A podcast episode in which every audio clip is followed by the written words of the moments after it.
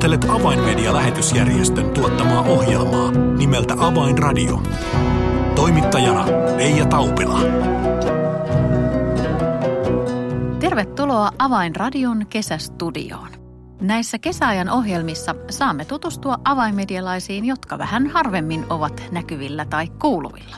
Jokainen heistä on kuitenkin tärkeä osa avainmedian tiimiä ja jota ilman avainmedian työ ei voisi toimia. Tervetuloa siis tutustumaan kanssani avainmedialaisiin.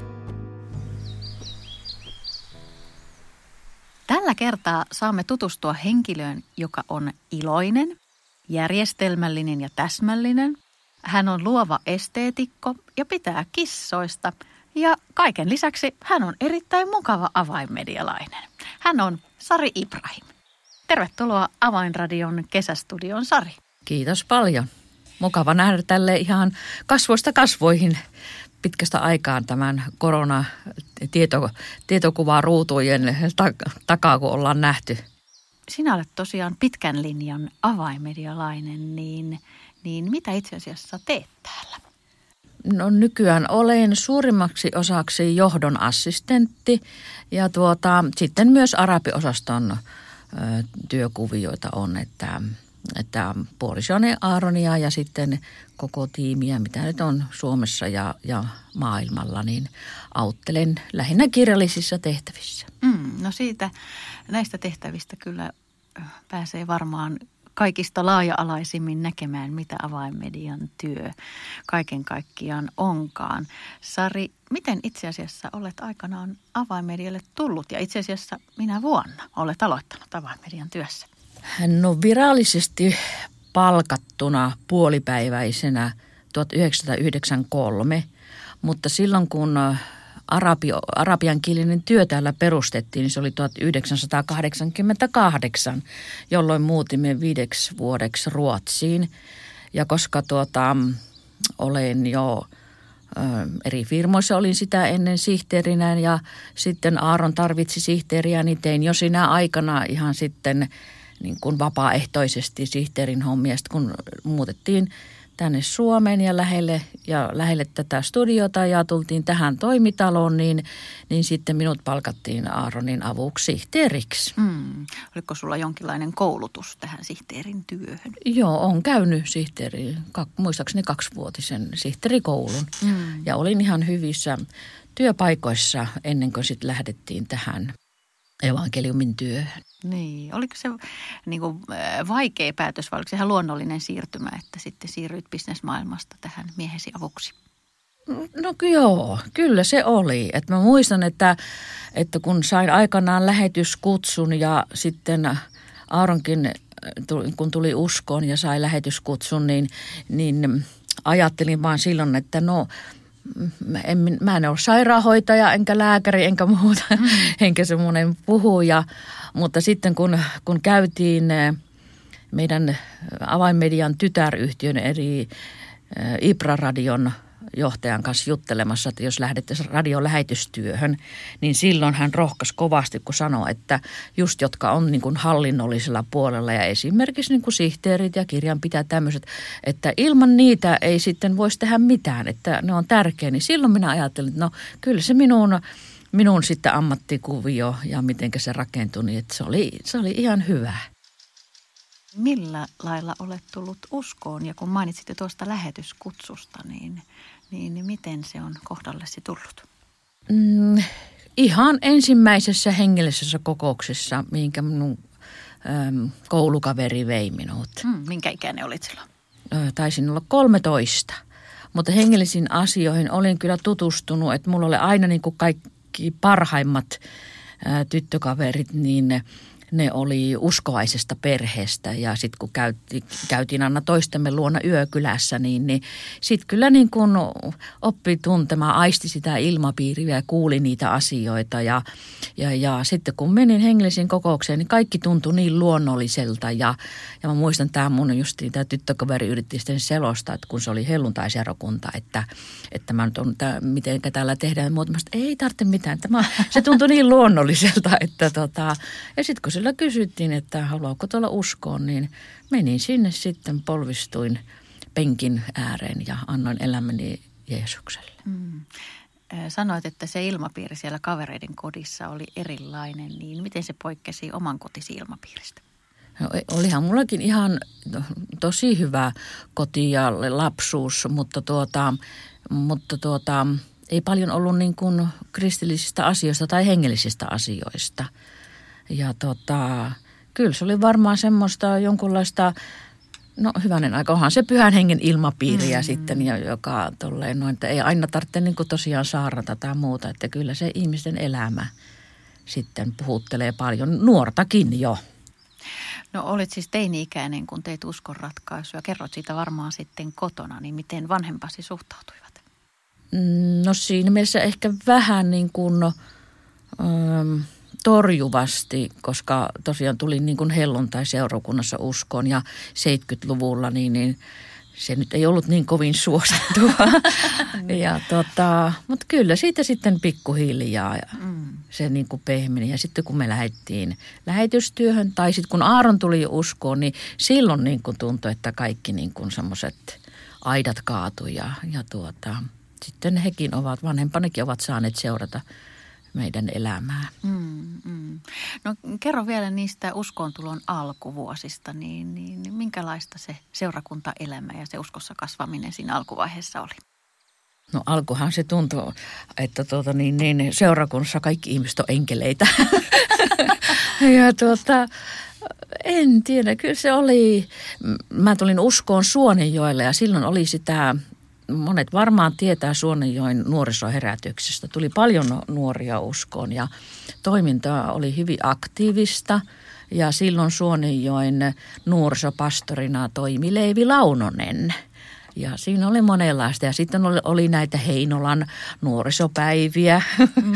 ja tuota, kyllä se oli. Ja sitten meillä lukiossakin niin luokassa oli hirmu monta uskovaista. Ja, ja tota, se, se oli niin kuin, se, se tuntui hirveän tärkeältä ja semmoista ihan, ihan niin kuin normaalilta jotenkin. Mm.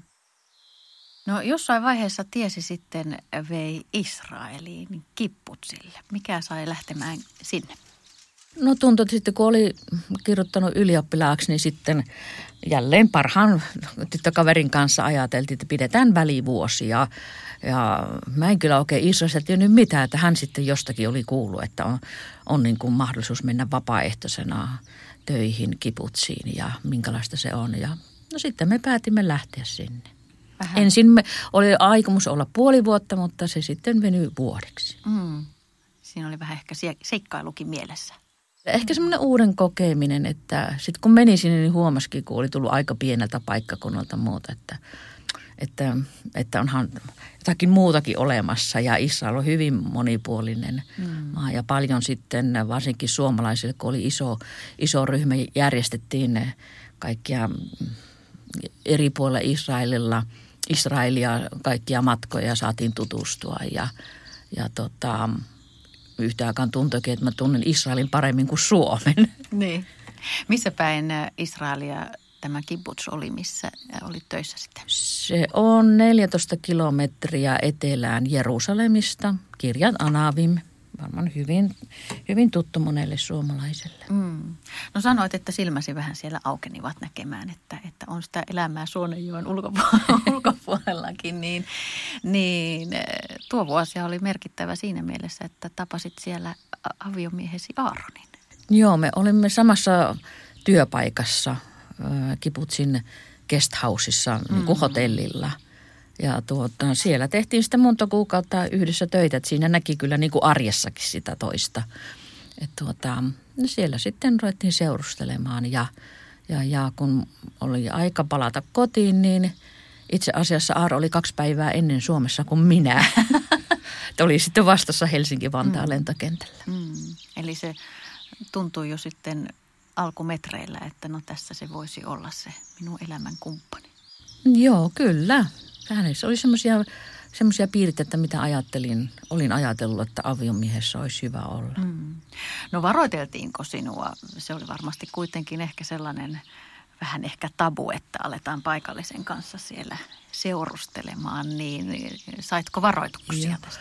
No jos hän olisi ollut juutalainen, niin ei olisi ehkä tullut varoituksia, mutta kun hän oli niin kuin arabi ja sitten muslimikylästä – ja mä muistan, kun mä menin ensimmäistä päivää hotellille töihin, niin suomalainen työkaveri, joka ohjasi töihin, me mentiin sinne yläkerran parvekkeelle ja hän osoitti sitä Aaronin kotikylää Abukosia ja se sanoi, että älä ikinä mene tuonne.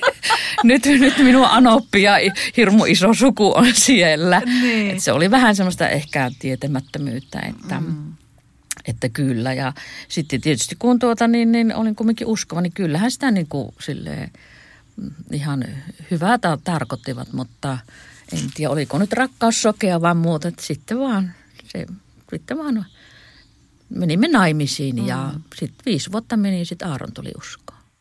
Aika mahtava todistus siitä, että Jumalalle on kaikki mahdollista, että tällainen muslimitaustainen mies – mies rakastuu suomalaiseen naiseen ja viisi vuotta sait rukoilla hänen puolestaan. Mm, mm. Kyllä, joo. Onko koskaan siinä viiden vuoden aikana semmoista epäilystä, että, että hetkinen, tuliko sittenkin tehtyä virhe, että eihän, eihän tuo muslimi ehkä, ehkä löydäkään samalle aaltopituudelle tämän oman uskoni kanssa? Joo, kyllä, joo, kyllä joskus loppu usko, että kumminkin oli niin kuin erilainen se arvopohja – vaikka muutenkin meni niin kuin sitten hyvin.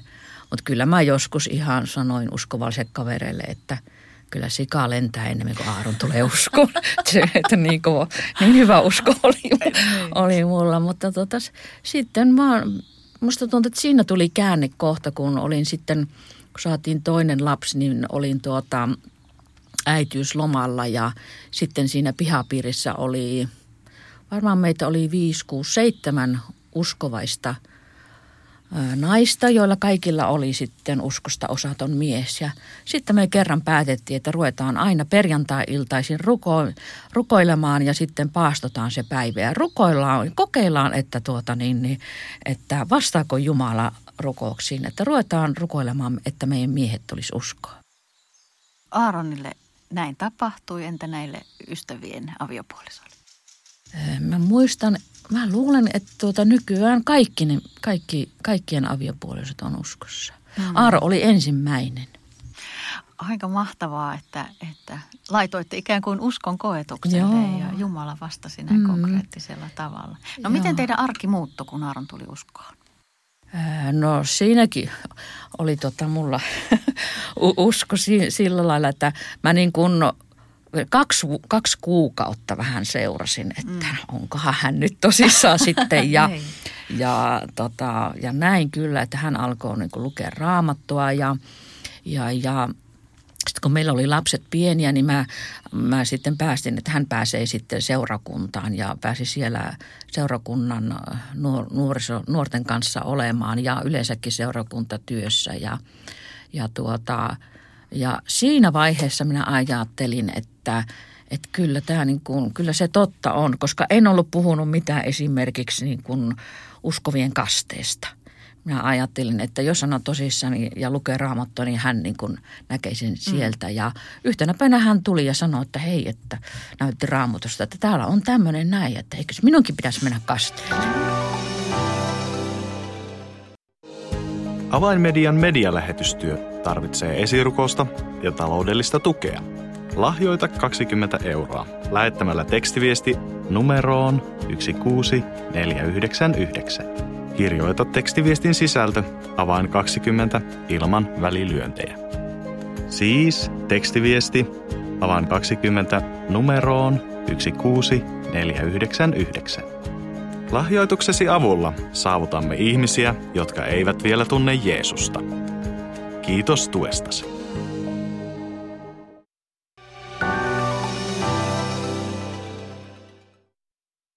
Avainradio. No, mutta tämä kesäinen rakkaus on kestänyt jo 40 vuotta. Teillä oli tänä keväänä 40-vuotis hääpäiväkin. Joo, kesällä tuli täyteen nyt rubi, rubiinihäitä vietettiin. Onneksi olkoon. Kiitos. Mahtava etappi. No tuossa alkuvaiheessa mainitsit, että sinulla on ollut lähetysnäky ja sen myös sai Aaron, kun tuli uskoon. Ja nyt todella tätä yhteistä äh, työuraakin teillä on takana jo, jo 30 vuotta, eikö niin? Mm, kyllä.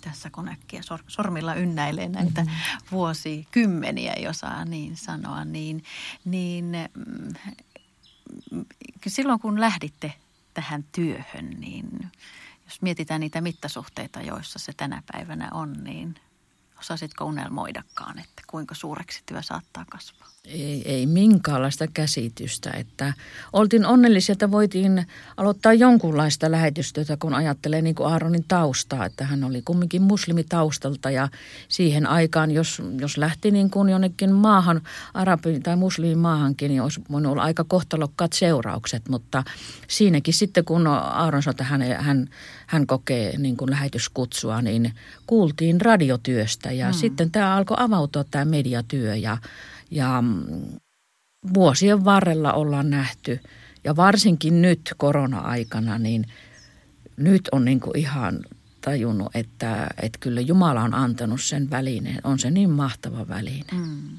mm. Jos ajattelee sitä työtä, jota, jota tähän mennessä on, on todella saatu tehtyä, niin, niin voiko niitä tuloksia edes oikein, oikein käsittää? Ei niitä ja joskus musta tuntuu, että, että tota, ei viittis edes niin kuin laske, kuinka monta on tullut usko tai kuinka paljon tavoitettu. Että tota, tuntuu, että se on niin kuin, että tekee sen uskollisesti, minkä voi ja Jumala tietää sen. Koska eihän me kaikista uskon tullestakaan tiedetä, koska monet muslimimaissa niin ei uskalla tai ne ei voi.